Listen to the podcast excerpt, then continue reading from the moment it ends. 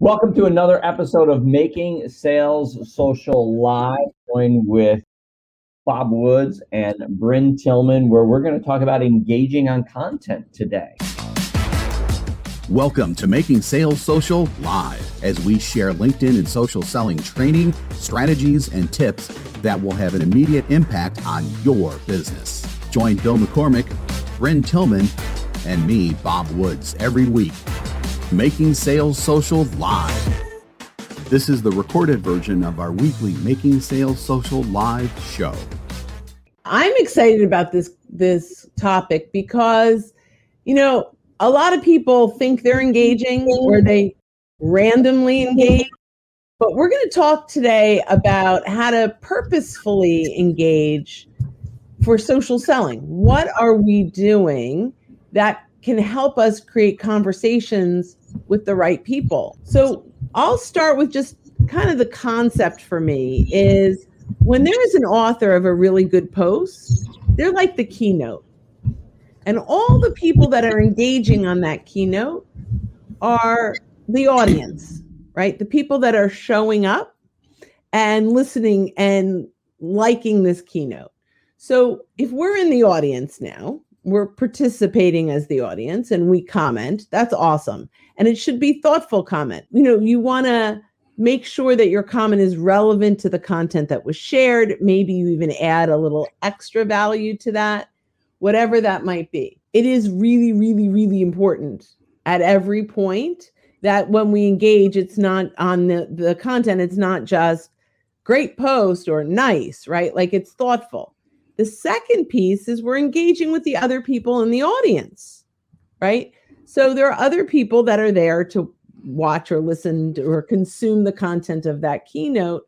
That's a phenomenal way to start a conversation, right? So I'm in the audience and we're here to see Bob speak, and Bill and I are chatting. We're both commenters engaging on Bob's keynote. And I'll say, hey, Bill, you know, it looks like, you know, we both really like Bob's content. Did you happen to hear him on a pod, the podcast he was on the other week on A, B, and C? And you're like, oh, let's connect. So, um, you know, I send a connection request. Bill, great engaging with you on Bob Wood's post. Let's connect and I'll send you a link to his podcast, right? Or however you might do that.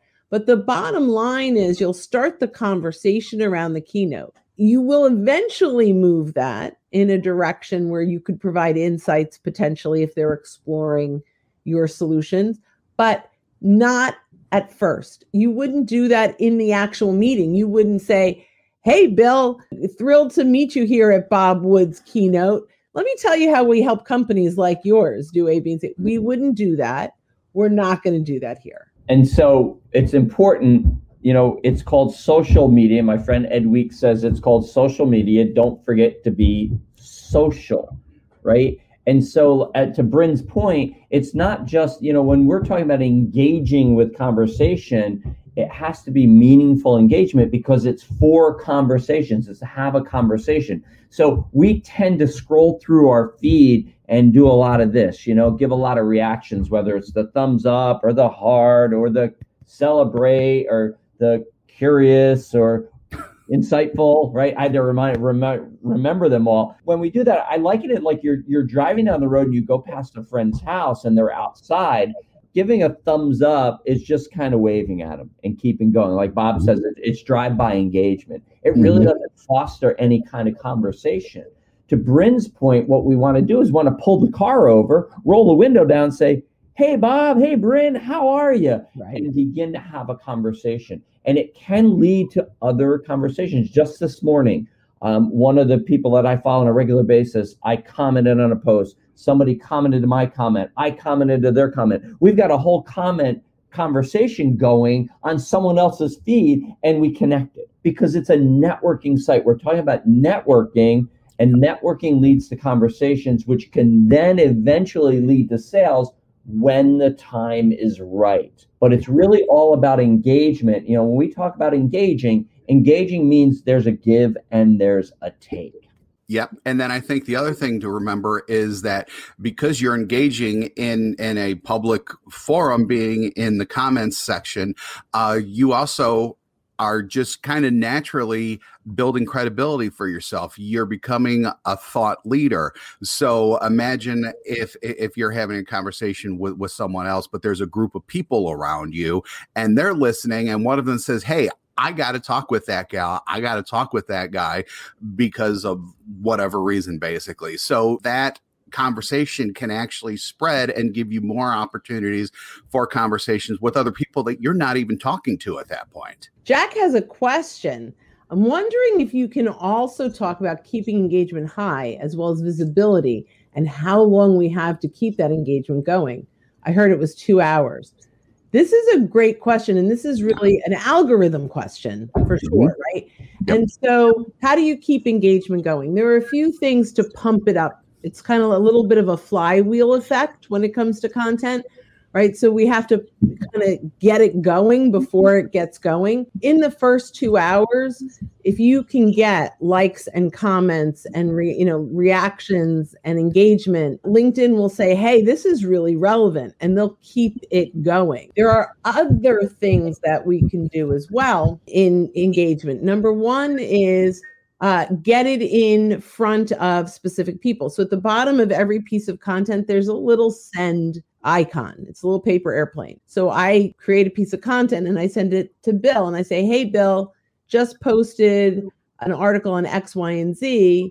As uh, you know, a, a sales expert, I'd love to hear your opinion. So Jack sells into bankers, right? So if he has a great post that has some insight, now Jack, you can send that out to bankers and um, say, hey, just posted an article on X, Y, and Z as a you know great banker you know in the industry. I'd love your insights. That will get that that going. Making sure you're using the right hashtags. And I know Jack, you used banking industry and some others that are huge, but making sure you use some of those right hashtags really help. The other thing is if you are sharing content that you curated, make sure you mention the author. Make sure you mention their company and the the publication in the text because that will bring them in get them to engage and that will help as well do you guys have anything you want to add to that? When you're originally crafting your post you want to ask questions because that will induce a conversation. You're not just making a statement that comes somebody can say great point jack. You're asking a question that they answer. Then that gives you an opportunity to to reply back. They say that there's the golden hour when you're posting that you should be replying to all the comments within that first hour because that really ramps up the engagement and the reach and reach equal, can equal engagement. I don't think it always happens that way, but the more people that your post reach uh, reaches, that LinkedIn releases it to, the more opportunity there is for more comments, which will then increase engagement. And I think to Bryn's point is, is getting it in, into people's inboxes is huge for for continuing to get engagement, and then also recycling posts if they're evergreen, going back and looking at them a week, a month and then resharing that content again. This was so great. I just wanted to share it again, can actually bring more people into the conversation. So I think those are some great ways that we can extend the reach and extend the amount of engagement we get on a post. So great question, Jack. Wait, I love what you just said. When you reshare it a couple weeks later, maybe in caps do update. So, you know, posted this a few weeks ago couple things have changed in the industry or i read something else that's relevant to this yeah i love that i don't do that enough yeah, yeah, I don't either. That's a great idea. So, you know, engagement is really all about having that conversation. And, um, you know, to the point of, of a post I was looking at today, making sure that we're not listening or, you know, we're reading, listening to comments or reading comments in order to react or respond, we're, we're listening so that we understand what that person's trying to say uh, you know and then this comes back to social listening. You know we always want our point of view out there and we think we know what's best for our clients. We should make sure that we're not responding in that way but we're actually trying to have a conversation a real conversation with someone and looking for an opportunity to then connect with them and then take that conversation offline you know from the digital space to the face to face even if the face to face is face to camera one more. When I share something that Bryn or you f- folks create, I get thousands of eyeballs on them. When I publish something I create, there are far fewer views.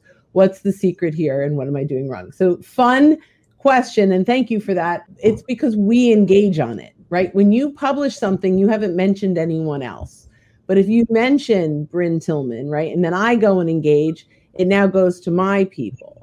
So just mentioning someone isn't enough, but mentioning them and getting them to engage mm-hmm. gets you to that next level. And you want to make sure you share what someone else has done, your so curated content, especially posts.